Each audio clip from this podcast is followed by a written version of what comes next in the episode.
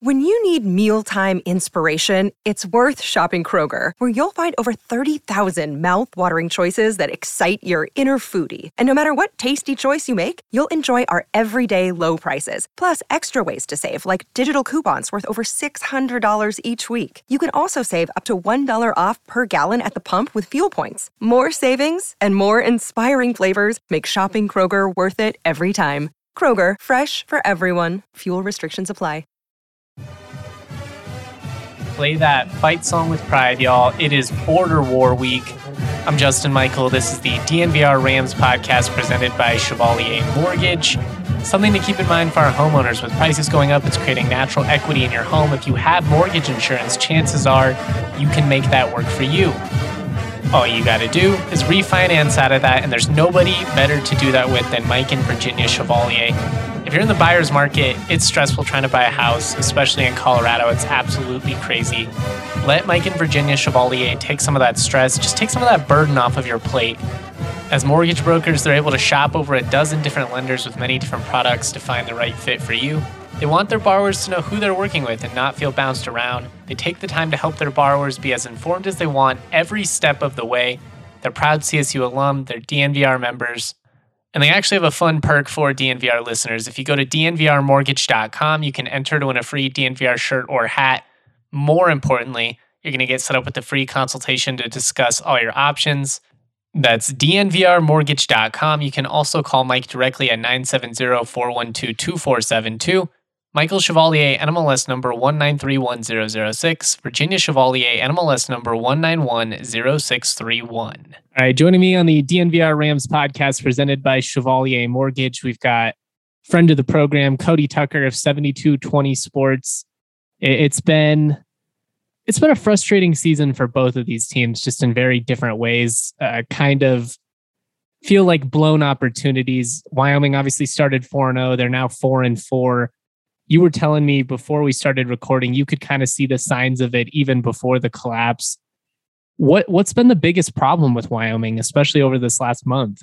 Oh, it's pretty simple, Justin. Uh, well, first of all, thanks for having me as always. Appreciate it. Uh, but um, you know, consistency. Uh, the same thing I think CSU is kind of looking for. Uh, consistency has been not inconsistent at best, and um, the turnovers, you know, that's where the Cowboys didn't hurt themselves in the beginning. They were a plus seven after week three, and now they're a minus four, uh, including five turnovers against Fresno State, a couple more against New Mexico, a couple more against San Jose State. Just, uh, you know, the stat line wasn't already all that pretty, but once you start adding turnovers and handing them freebies, uh, you know, you're going to lose every time. So uh, I tell you what, man, even going 4 and 0, struggling with Montana State, str- you know, they had a 42-16 lead in the late in the third quarter at at Northern Illinois. Uh, Northern Illinois takes a two-point lead late in the fourth. I mean, just so inconsistent. And then UConn battling with them and committing three pass interferences on the last the Huskies' last drive of the game to get them within a two-point conversion. Um, just that's why that for that loss at Air Force, the 24-14 loss at Air Force, felt like a funeral because those other games, despite being 4 and 0, and Coach Bohl could say it till he's blue in the face. Hey, we're four and zero. Oh, we're four and zero. Oh. It, it didn't feel like four and zero. It felt like going four in a lot of ways. I mean, they did they did handle Ball State pretty easily, but it felt like one and three in a lot of ways. And then to lose to Air Force like that, where they, you know, they had five yards of total offense until five minutes left in the first half. I mean, it was just painful, and uh, it had been painful. It had been pulling teeth throughout the first four weeks, anyhow. So, um, just the turnovers have made those those uh, close wins losses now, and uh, you know they held Jake Haener to 96 passing yards. You know he was the leading passer yeah. in America, and they hold him to 96 yards, and they lose 17 to nothing. That's what happens when you give the other team the ball five times. So uh, turnovers have just been unbelievable over the last few weeks, and then of course that came with a quarterback change, and um, Cowboys finally found some offense at San Jose State last week, but the defense, uh, for, you know, stopped tackling. So it's just consistency on both sides of the ball has just been so hard to find. And I know you guys are dealing with that a lot down there as well. Um, but the problem, Justin, is you guys are in year two, arguably year one of Steve Addazio. I mean, let's be real. After last year, and you yeah, guys you can't really count four games. No, and all the games canceled on you guys and all that. Um, you know, it's really year one of, of, of Steve Addazio building a program. This is year eight of Craig Bohl, where the foundation should be laid and they should be working on the third tier of this mansion. And it's just not happening. Are you surprised that the offense has had these struggles, especially just given Valladay came back? Obviously, he's still rushing for like five and a half yards an attempt. I know Sean Chambers was never like a pure pocket passer or anything, but he was a guy that had won some big time games for the program. Yeah. And to see them just be so inept offensively is at least a little bit weird to me on the outside. Yeah, really frustrating. And you know, you got to put some things into account too. You know, there's a new offensive coordinator, there's a new offensive line coach, and I promise I'm not giving him excuses, but Sean's also been lost 3 straight years to a leg injury. You're going to feel some ramifications from that, right? I mean, it's just how it works. And uh, you know, no, I didn't expect him to be this bad. Tim Polasek, the new offensive coordinator's got a ton of energy.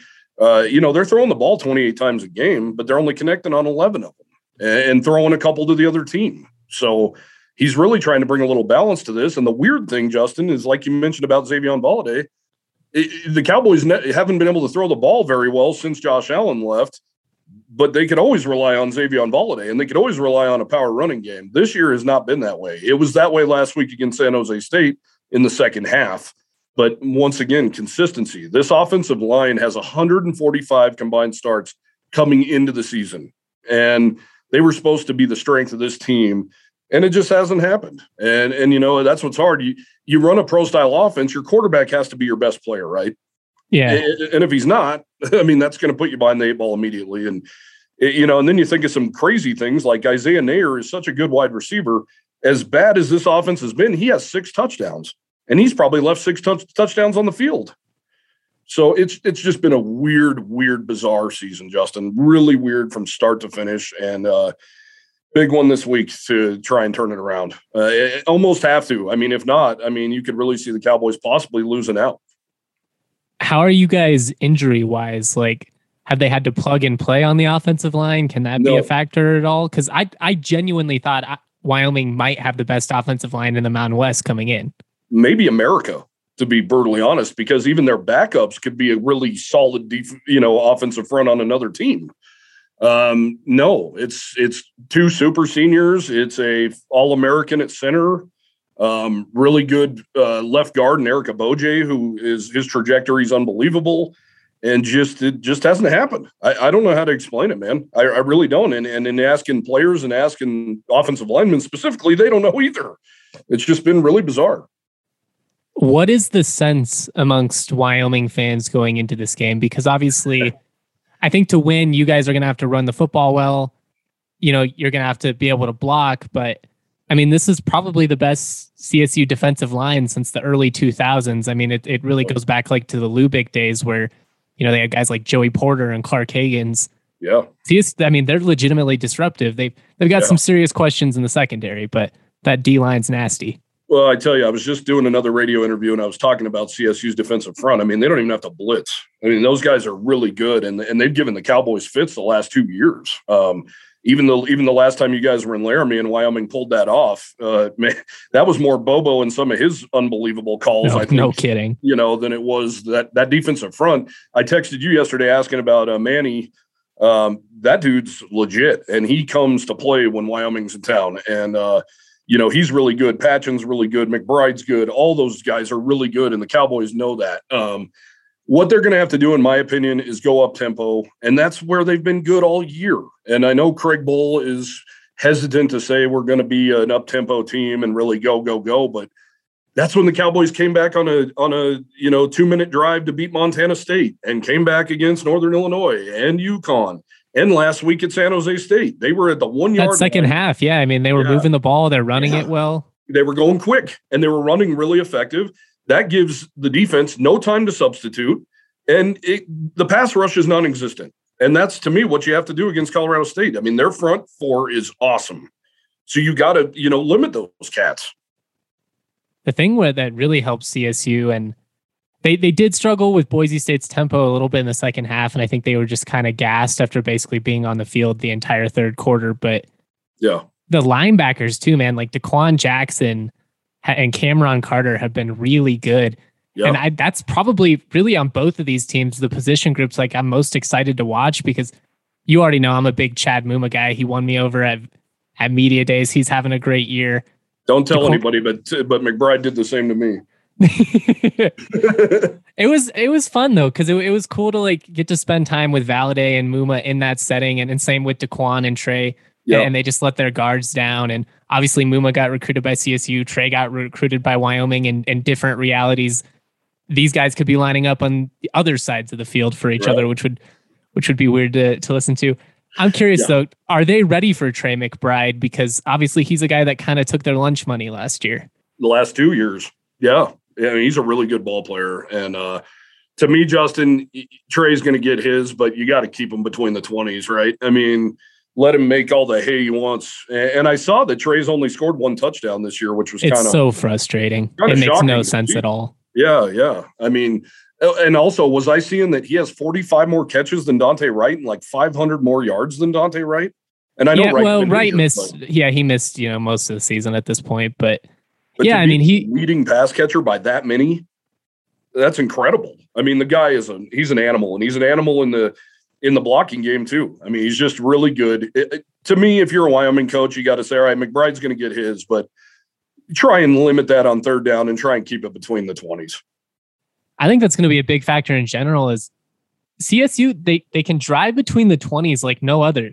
I mean, they look they look like Boise State a couple years back between the 20s the way they stretch the field. The passing game's been great the last month.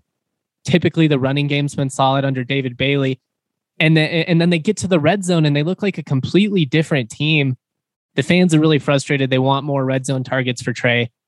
It's obviously not always quite that simple because defenses are going to double them in the red zone anytime you can and it's condensed field. You can't force it. But I mean, CSU has three other tight ends that are really talented as well. Right. And I just I don't know how they can't get these guys involved in the red zone. Two weeks in a row, they've had a tight end catch a 30 yard touchdown on a seam route. Right. Like, I what are we doing here? Well, and correct me if I'm wrong. They're 100 percent in the red zone this year, right? Close to it, if not. I think it's like upper 90s. But just a ton of field goals. Yeah. Yeah, and you know what's kind of scary is last year, if you remember, which was obviously just a weird, bizarre game in that empty stadium. Uh, but you know, they obviously they focused on Trey, and that didn't work. But uh, Dante Wright went nuts. Um, so CSU's got a couple of cats that can really stretch you. But with Wyoming, I will say they have the number three passing defense in the country. Um, like I said, Jay Haener, uh, they held him in check all day long. Nobody has really thrown on the Cowboys at all this year. Uh, but the Dink and Dunk stuff works. The Trey McBride stuff could work. And Derek Deese, uh, he did the Cowboys some favors last week in San Jose because he dropped probably five, six balls, but he still led the team with like six catches for 85 yards. Who should CSU fans be aware of on the Wyoming defense outside of Muma? Because obviously he's kind of doing his thing right now. Got like 77 tackles or whatever it is, a couple interceptions. Dude's yeah. balling out the guy's incredible. He really is. Uh, he's getting a lot of comparisons to Logan Wilson right now, and rightfully so. Um, and Logan Wilson's obviously leading the Cincinnati Bengals in tackles right now as well. So, um, you know, there's a lot of guys on that defense that are really good. Cole Godbout really plugs things up at the defensive tackle position. Garrett Crall can, and Solomon Byrd can really get around the edge, although uh, offenses have really. Uh, they've really made it tough on those guys because they're getting rid of the ball quickly and they're not, uh, you know, there hasn't been that big sack, you know, that big blindside sack this year. Um, also, CJ Coldon and Azizi Hearn have just been really, really good at the cornerback spots. And I think last week, uh, Esaias Gandy, kid from Aurora, there, he's a he's a safety and he's a really good sure tackler. They lost him early in that game with a stinger, and I think that really made a big difference because Nick Nash started running all over the Cowboys, and they started picking up chunks. And you like to believe that if Esaias Gandy's out there, that ain't happened. I'm glad you brought that up because that was actually something I wrote down in my notes when I was watching that game was that could be an area Todd Centeio could exploit because he yeah. is a guy who's been effective in the run game. He's not like Tebow size, but he's a thick dude and he runs hard. He's hard to bring down. And he has you a know, nose ring. Yeah, he does have the nose ring. Very Colorado of you, Todd. I don't know if uh, I don't know if it would fit in in Laramie, but uh, I'm sure it, it, does okay for him with the ladies in Fort Collins. I can't throw shade. In another life, or not even another life, in this life, when I was 19, I had a nose ring. So the ladies liked it though. So I, I'm not gonna I'm not gonna defend myself. I did okay. as as it worked for you, my man. what is the because you know coming into this season, I asked you like what is Craig Bohl's status in Laramie, and and you basically said he can kind of do no wrong. Like he's approaching that, you know, maybe they'll build him a statue territory someday. but when you look at like the wins losses, I mean it's kind of close to 500 and under. I it, and now like you know, especially with the way this season is played, I mean, is there is there any desire to make a change? Um, I think you're hearing a lot of desire for the first time from the fan base, uh, but no, uh, he's not going anywhere. I think uh, you can put the the halt on that construction job for a statue. However, um, uh, no, but I mean, it just kind of shows you where Wyoming was. They weren't consistently going to bowl games under Joe Glenn and Dave Christensen, and uh, certainly not under Vic Koenning. They weren't even winning uh, two games a year, three games a year. Um, so it just kind of he's got him consistently going to bowl games. And let's be real, it's easier to go to a bowl now than it ever has been in the history of the sport.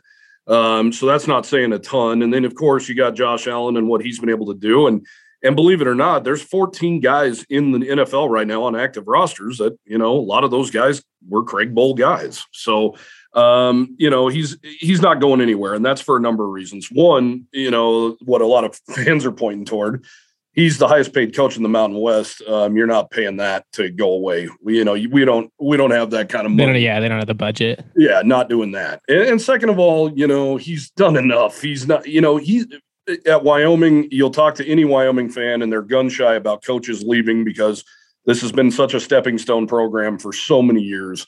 Here we got a guy who is going to retire at Wyoming. He, you know, we find if if he's the if he's on the sideline next year, Justin, he's tied for the longest tenured head coach in Wyoming history at nine years. So, you know, we've always looked at that like with you guys and Sonny and and Air Force with Fisher. Um, just and now that, Calhoun. Eh, yeah, and Calhoun. I mean, what Air Force has had what five coaches in their history? I mean, something yeah. like that, something crazy. But there's something to be said for it. It's kind of like Mike Tomlin and the Steelers. They've had what three coaches in their history in Pittsburgh. You're going to have some ups and downs, but the ups are going to be a hell of a lot better and, and more often than the downs. And right now, and of course, we're in a what have you done for me lately era.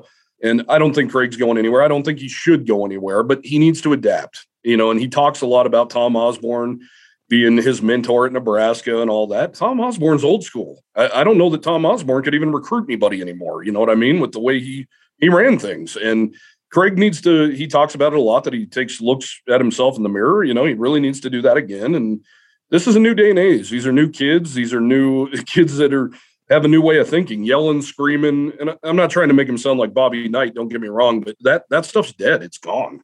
You got to be more of a player's coach. And once again, I'm not saying he's not a player's coach either, but you need to be more of like approachable and you know be more friendly in a lot of ways. I think. And these guys love playing for him, but you talk to some who said no, I didn't like playing for him because he was too tough.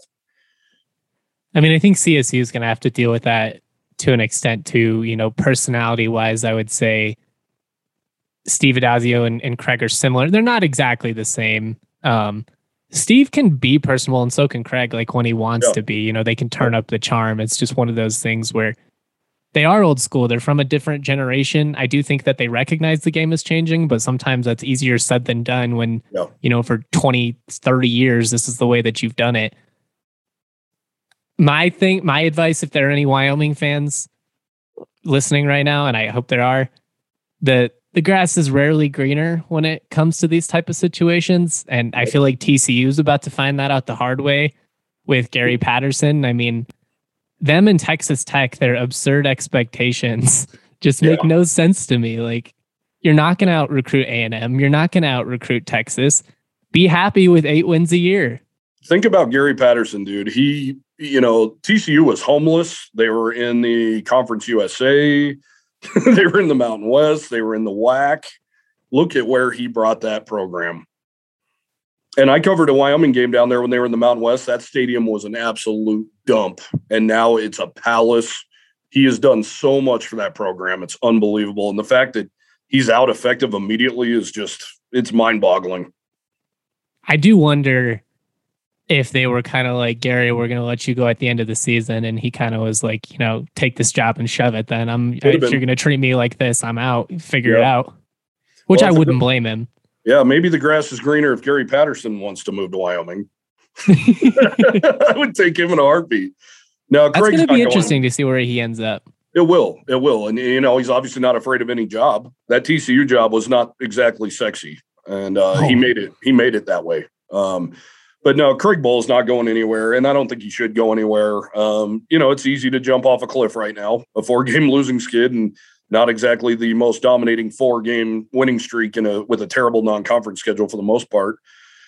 But he's not going anywhere. He's done enough, and honestly, they're not losing a lot, uh, barring the transfer portal, of course. They're not losing a lot on paper. Um, and they're they're going to retain a lot of really good guys. You just wonder if Chad Muma is maybe going to go to the NFL and you wonder if Xavier Valladay, with the short life of uh, running backs in the NFL, maybe dips his toes as well. So, other than that, though, they're bringing back a ton of players next year. I would say Muma's probably gone. Just my guess, based on the type of production he's putting up. That I think that's hard to replicate, and you can have so much yeah. go wrong from an injury standpoint. But you never know, though, because I mean, if if you would have talked to me at this time last year, I'd have been like, Trey McBride's a thousand percent gone. Why would he come sure. back? And sure. he came back. So you, yeah. you never know. Well, and Chad was such a program guy that you wonder too if maybe he is one of those guys like Josh Allen. His last pass was an interception in the poinsettia Bowl against BYU. And he that was a big part of why he came back to Wyoming. He wasn't going to end on that note. And he came back for another year and did what he had to do. And maybe Chad's the same way and says, I'm not leaving the program like this. Well, especially if they, you know, let's say CSU wins and they lose out or something like that. Like I think it'd be hard for a guy like Muma to walk away on that note. I, I definitely agree with you there. Yeah. Just kind of bringing it back around to the offense. How much does it change with Levi Williams versus Sean Chambers? Like, have you noticed a distinct difference in play calling? I mean, he's clearly a better thrower of the football. Um, it's been such a sample size, to be honest with you. I don't know. Um, Levi can throw the ball. He's also a really underrated runner. I, I mean, you saw it firsthand. Yeah, his he can move. Ever, yeah, yeah. His first ever game was against CSU and Laramie, and uh, he drug half the defense down the field there at the end and almost scored a touchdown. So he's a big, powerful guy too in the running game. Um, I, I, just think it's so early. Uh, he did throw a couple touchdown passes last week. Isaiah Neyor is just a really incredible wide receiver, and he needs a hundred percent more targets in my opinion, and so do the tight ends because you know the Cowboys don't have a Trey McBride maybe on their on their roster, but Treyton Welch is pretty damn good. So uh, getting him the ball a lot more would behoove them for sure. But uh, I don't know. I like Levi. The thing is, uh, Levi's had three healthy starts in his career. Uh, one was in the Arizona Bowl, his first ever start, and he put it on Georgia State pretty good. His other one was coming in last year and starting the Hawaii game, game game two after Sean got hurt in game one. And then he was hurt in that game, had a pretty much played all last year with a separated right shoulder. Um, and the fact that he threw for 300 plus yards against Colorado State um, is phenomenal because it was pure adrenaline. Uh, but that that eventually came around and got him. So this start at San Jose State was his third career fully healthy start, and uh, you got to give him some time. He's a kid. I mean, he's still te- technically in the books. He's still a redshirt freshman. So uh, got to give him some time and see what he can do. I mean, you got to see what you got, right? I think they know what they have in Sean Chambers. And Sean had the winning. It wasn't pretty, but he was winning. And he never turned the ball over. Now he's adding turnovers and losses to his stat line. And if you're doing that, you know, you just can't you can't have that. Were you surprised it took them as long as they did to ultimately make that quarterback change? Because it yeah. There were yeah, some I, comments I think before the San Jose State game with Levi Williams where he was like, I'm gonna have to you know reevaluate things or whatever you know is this even an open competition? Right. No and he, that was that was an answer to one of my questions. Um, i didn't know if he felt like he was getting a fair shake at this thing but i thought it was even a detriment to sean to leave him in for five turnovers four turnovers against uh, four of those were his against fresno state. And you know fresno's his hometown and, and he just was not in a groove all day long and I thought it was a real detriment to him to even keep him in that ball game, and then to bring him in cold against New Mexico in the fourth quarter just it just isn't working. And you know, at this point, it's got to be upstairs, right? It's got to be in your head. Uh, it's you know, things just are not working, and and it's tough because he's such a great kid and he's such a great leader, and the guys love him and the coaches love him, and I think the coaches love him so much that it was to his detriment that they left him in that game because they want to believe that Sean's the guy. But now you got to find out who is the guy, and and your feelings have to take a side, have to you know have to step aside. Unfortunately, in this game. I think CSU was kind of in a similar situation in the 2020 opener against Fresno State. It was clear like Addazio really likes Todd Centeio, and that's been clear since day one. And he got that start against Fresno State, and things didn't go all that well. And then they put Patrick O'Brien in cold late in the fourth quarter, and you could see the look on his face was like, "Are you fucking kidding me? Like you're gonna throw me in this now when right. we're down three scores? Like, are you?" And, and that, that's a tough place to be at as a quarterback I, I was a little surprised it took him that long. I, I get that Sean Chambers had the winning resume and like the dude's been so tough. He's he's a fun guy to root for and all that, but oh. it's just clear that the offense wasn't working. I mean, it was so stagnant and mm-hmm. I don't know. I I find Wyoming to be a much more dangerous team with Levi Williams. I know they lost that game against San Jose State, but I don't think it was really on him.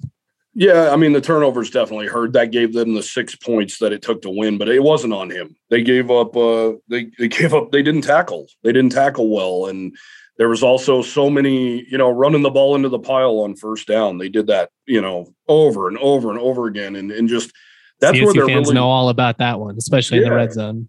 And they're just they're losing the second down battle so badly. They're not picking up. They're not making hay on second down. And uh, then it's third and long. And if you can't throw the ball with consistency, forget it.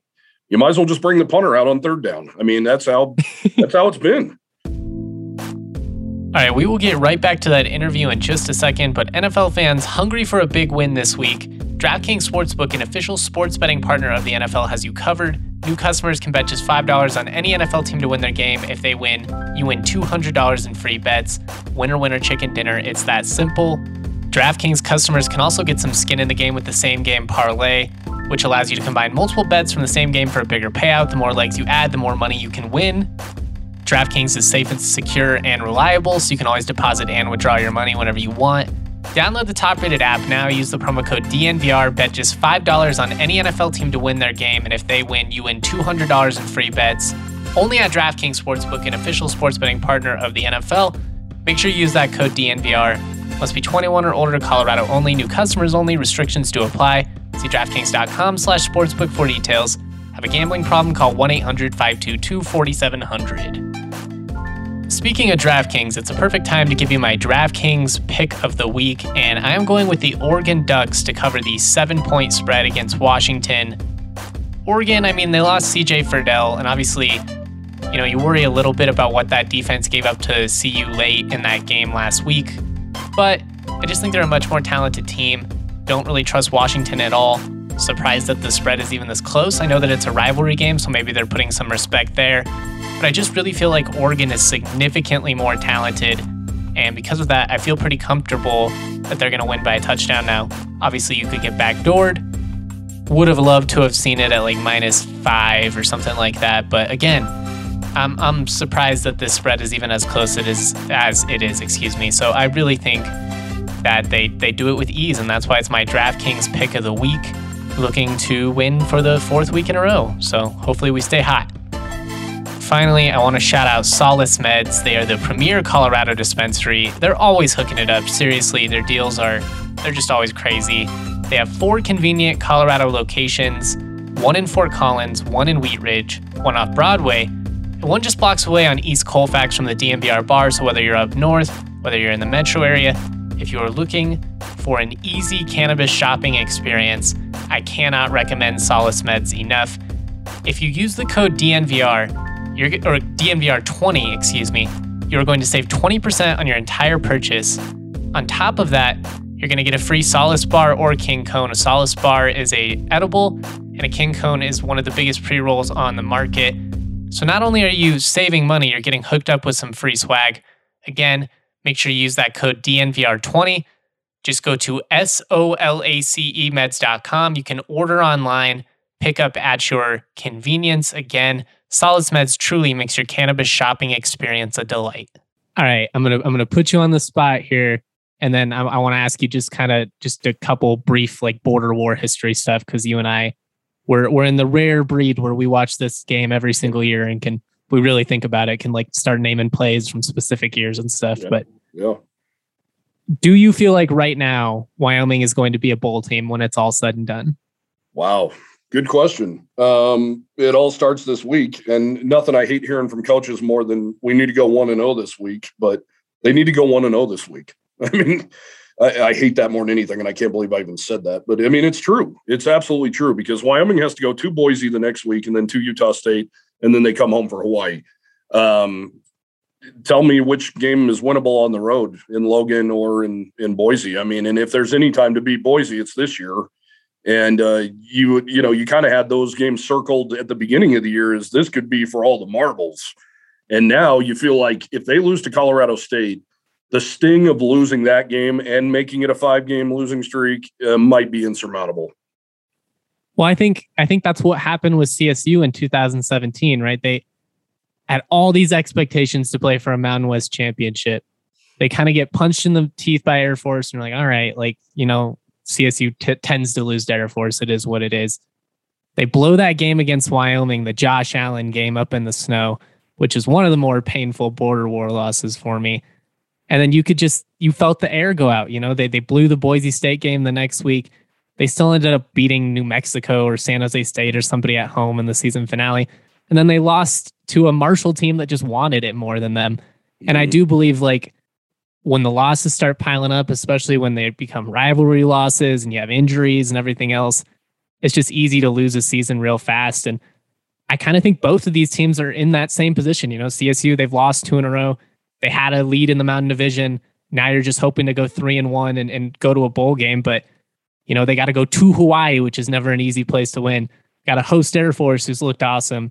Nevada looks like one of the best teams in the conference. So like going three and one is probably probably a long shot. Not impossible, but probably a long shot. So you guys are probably looking at Wyoming the same way we're kind of looking at you is like this is winnable and it's a must yeah. win you, in a lot of ways. To. Yeah, have to. It's a must. Absolutely. I, I keep thinking back just into 2005, and it wasn't the CSU game, but it was uh, Wyoming started that year by playing Tim Tebow and them down in Florida, and they played really well.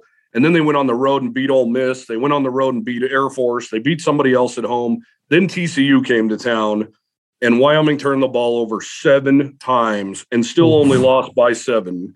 The longest drive for TCU all day long was 19 yards. Uh, that's how many turnovers there were and how many bad spots they turned the ball over.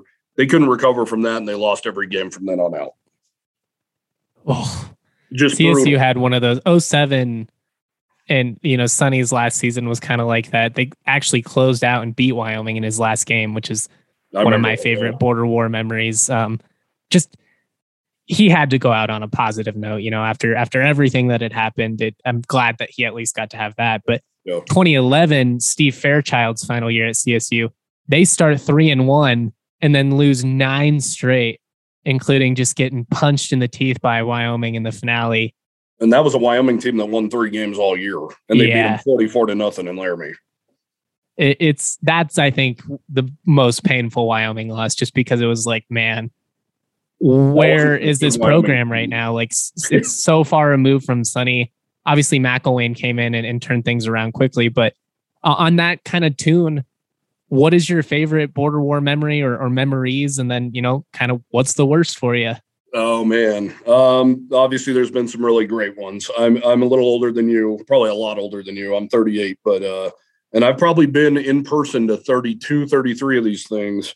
Um we can start with the worst one, which is really easily the worst one. Every time you lose to CSU is miserable. But 1994, how old were you in 1994? I, I wasn't even born yet. I was 95. so you were minus one years old. Yeah, minus one.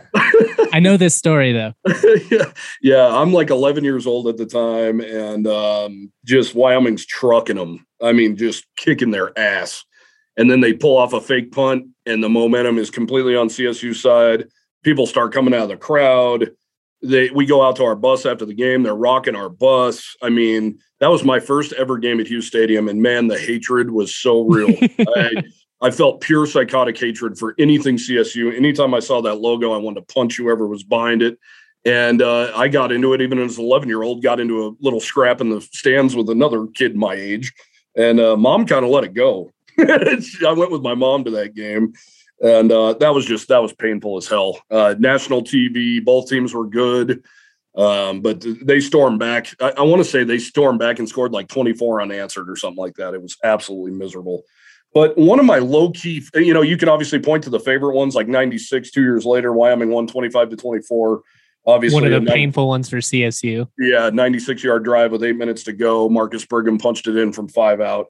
That was huge. Um, and Wyoming jumped out to a 13 0 lead in that game, and then CSU scored 24 unanswered. So, um, really crazy game. It was snowy and cold and miserable down in Fort Collins, but that was a big one. And then two years after that, in 1998, Jay Stoner and Wendell Montgomery and crew went down and uh, beat CSU on ESPN at night, and I believe that was a Thursday night game. And the cannon smoke wouldn't leave the stadium, so it was smoky the entire game and muddy and miserable. And Wyoming really took it to them. But my low key favorite game in ever in this rivalry was in 2003. Uh, Bradley Van Pelt, that CSU team was really good. Wyoming was on a four game losing skid in the in the series, and Wyoming just they were the little engine that could that day, man. Joe Glenn was in his first year, and uh, they ended up pulling it off 35 28. And one of my favorite memories was Malcolm Floyd jumping over and catching a ball over Ben Stratton, that dirty turncoat from Cheyenne, and uh, scoring a touchdown to win it. And the snow started coming down, and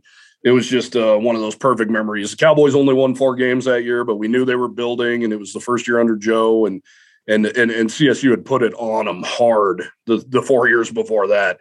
Uh, I remember one time in Fort Collins, some Wyoming fans snuck into Hughes Stadium and put some stuff on the field that said "Go YO" or whatever like that. And I thought, oh man, that's awesome. But then I thought, oh man, CSU is so much better. Now they're going to be really pissed. And uh, yeah, they they kicked Wyoming's ass pretty good that day. But uh, just fun, man. This this rivalry's fun as hell. I think about it 365. I don't know if you do, but I think about it 365 absolutely. And I do have a couple of good CSU friends like you and my buddy Kevin Keefe and and uh, so we keep it going all year. And and the thing is, I think we can always agree on uh, is this game needs to start mattering more uh, as far as oh, absolutely, and not not in the way it matters this year, where it's like right. the other team's season falls apart. It needs to yeah. be a game that's determining who's going to the Mountain West Championship. Yeah, yeah, and it's kind of like you know I was always jealous of Utah and BYU. They were always playing for a title, you know, early in the 2000s, and you know, I always thought, man, that needs to be Wyoming and CSU. This needs to be the last game of the year every year, and it needs to be for all the marbles way more than it is. I know that travel can get tricky if they were to put it the last game of the year. Obviously, just especially in Wyoming, you know, it can be hard, and I think they want to really push ticket sales, which is my guess on why it's not. But mm-hmm. Mike Bobo said the same thing. He's like, why is this game not played on rivalry week? It's the longest continuous rivalry west of the Mississippi River and it gets treated by the Mountain West like it's just a week three conference game. I know it, it does. And you know what? Maybe on the flip side, Justin, these games haven't mattered enough. That's a good point. If they mattered point. enough, maybe they would move it to the end, and they should. And these games do. They need to matter more. And it's been, it, it's kind of like I'm a Phillies fan in baseball, and occasionally the Mets and Phillies are good at the same time, and the hatred is just so real and so good. But then half the time, one's in last place, one's in first place and you still hate them and you still want to win those games, but it's not on the line, you know. It's just the the magnitude's not there. And you you brought up that 03 season, and I started thinking back. CSU they started that year ranked number 23 after a really good 2002 season. They ended up losing week one to Colorado by a touchdown. That year they lost to Utah by a touchdown. They lost to Wyoming by a touchdown. And then they ended up losing their bowl game. And that's how the the BVP era came to an end and a young Justin Michael was extremely pissed off for a long time. well, I was pissed off too because the Broncos took Bradley Van Pelt. I was really pissed off about that. I got a BVP jersey in the closet I'm going to break out at Mile High at some point this year. Can we talk about how disgusting it is still that the Broncos didn't take Josh Allen? Or what Lamar Jackson for that matter. They were both still on the board. But yeah, I mean, it's they could have Shaq Barrett and Josh Allen leading their respective teams. And instead, Shaq's already got a ring, and Josh Allen appears to be well on his way to winning one or a couple. I mean, you never know in the NFL, things can get weird, but that Bills team is a lot of fun to watch. I'm just glad he's I'm glad he's not playing CSU anymore because I can root for him and have fun watching him. That 2017 game, dude, where he just single-handedly put Wyoming on his back. I think a tight end made like a crazy diving catch or something, but it was mostly just Josh Allen doing Josh Allen things in the snow. Yeah, that was Drew Drew Van Maanen, the fullback from Colorado, making that catch. Oh, of course he was. well, and honestly, I don't know if you remember this one, Justin. In 2016, the year before, the last game ever at Hughes Stadium, CSU was up in that game. I want to say 17 to three, and Josh and Tanner Gentry, another Colorado kid, really took it over, and they blasted CSU after they got off to that hot lead and and ended up winning by like multiple scores. Yeah, that's how they closed out Hughes Stadium. Yeah, never forget that one. That was my last game before I went and covered Michigan State. So last chance to have fun and raise hell and be a fan.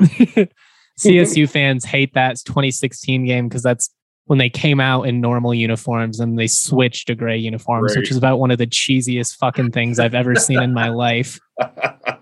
what are they going to wear this weekend? Aren't they really bad with the bone helmets on the road?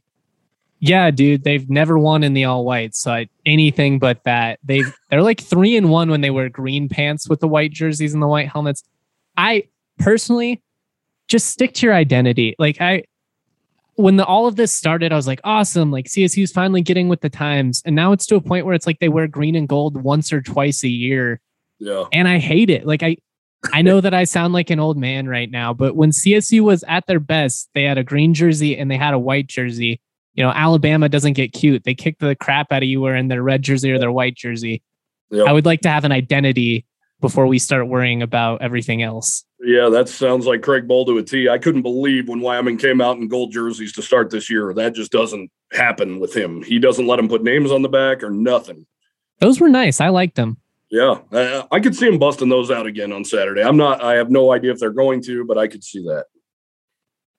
I'll be interested. I rivalry games, especially, I feel like teams should be wearing their traditional colors. The only thing I would be okay is with is if CSU wore their state pride ones because it'd be kind of cool to like wear the Colorado helmet in a border war on the road. Yeah. Well, when yeah. Wyoming did that with the state flag inside the Bucking Horse down in Fort Collins. Um, some I would love, Justin. I love Colorado State's old old uniforms that were actually green and yellow you know, like yeah, the '80s ones. Yeah, if they wore those, and then Wyoming wore the brown helmets and the same things they wore back in those days for a throwback game, that'd be so sweet. That'd be really fun. Well, it Cody, would. it's always good to catch up with you, man. I'm looking forward to seeing you on Saturday. Thank you for previewing this game with me. Absolutely. Make sure you guys go follow 7220 Sports on Facebook, on Twitter. Uh, follow Cody at Cody Tucker 7220 on Twitter. He does great work, legitimately. And it's just one of those deals like yes, we all hate each other, but still the Mountain West has to stick together. I mean, we're still getting boxed out by the damn AAC, so we get, we got to stick together a little bit. Justin, should I say thank you and send the thank you card to you for uh, CSU not bolting for the AAC? I I like I would like to think that my input was heard because that was the dumbest. And I know that a lot of the coaches at CSU adamantly opposed it and went to the president and were like, "What are we doing? Yeah. We're going to lose all our rivals. We're going to lose all our recruiting ground, all our identity to play South Florida. Like, who cares? Bonehead move. I'm so glad that cooler heads prevailed. And, you know, I'm still glad Air Force is hanging around too. I, that's a really good game for both of us. Uh, really, you know, playing the team on the front range like that. I know Air Force is a pain in the ass, and you and I probably feel the exact same way about them. But yeah, I, I do love that game. I love I that game, too. and I'm glad it's sticking around even even places like Albuquerque and stuff like Wyoming, CSU, New Mexico. These are schools that have been together for decades. Yeah. And there's a shared respect there and you have the best interest of each other in mind. Like ultimately I I it would have been a travesty if CSU Wyoming was not an annual thing because they're not conference games anymore. I mean, obviously they could have tried to work it out, but I wouldn't have blamed Wyoming if they would have been like, you want to know what? We're not going to schedule you then. And it sucks well, this happens, but this is your fault. Well, and think about it too, Justin. I hate thinking from the money standpoint, but you're taking a non-conference money game away from yourself, and especially you guys, because you got you theoretically want to play CU every year too.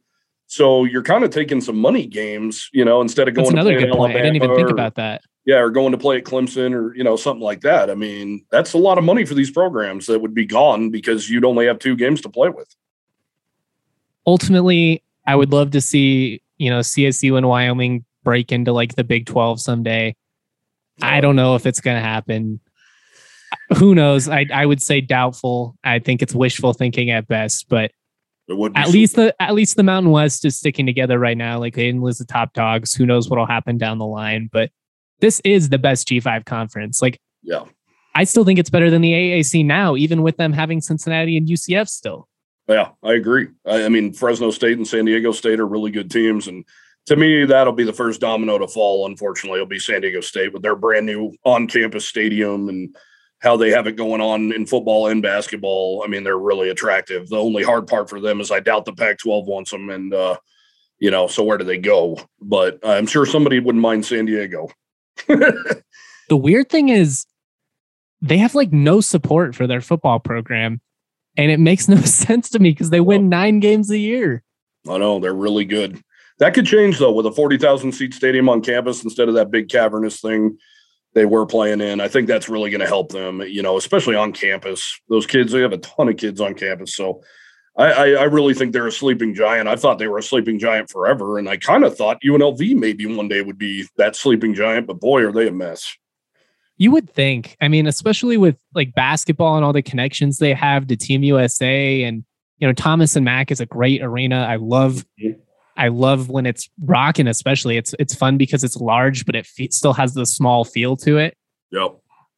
I football wise, I they have a pretty decent prep scene as well. Like a lot of talent comes out of the region. I don't know. I'll I'll be interested to see how long of a leash Arroyo has, especially if they don't win any games this year. Yeah. Yeah, we'll see. And Arroyo used to be in Laramie, so got to know him pretty well. But uh, yeah, you know, I definitely I, I pull for those guys. I mean, that's got to be painful as hell. And they've had some teams on the ropes too, and just can't get it finished. They they've been one of the most unlucky teams in the country. Um, it'll in be the most unlucky city in the country. it makes sense, right? That's where everybody goes to lose. The yeah. Rebels are doing the same thing. Anyways, Cody, thanks for coming on, man. I'm, I'm looking forward to talking about the season with you and you yep. know the playoff and how all this stuff shakes out. It's it's always fun to be a college football fan. At the end of the day, yep. neither of these seasons are going how we wanted, but thank yep. God they're playing, man, because last year was just a nightmare. I like the perspective, my friend. I like it.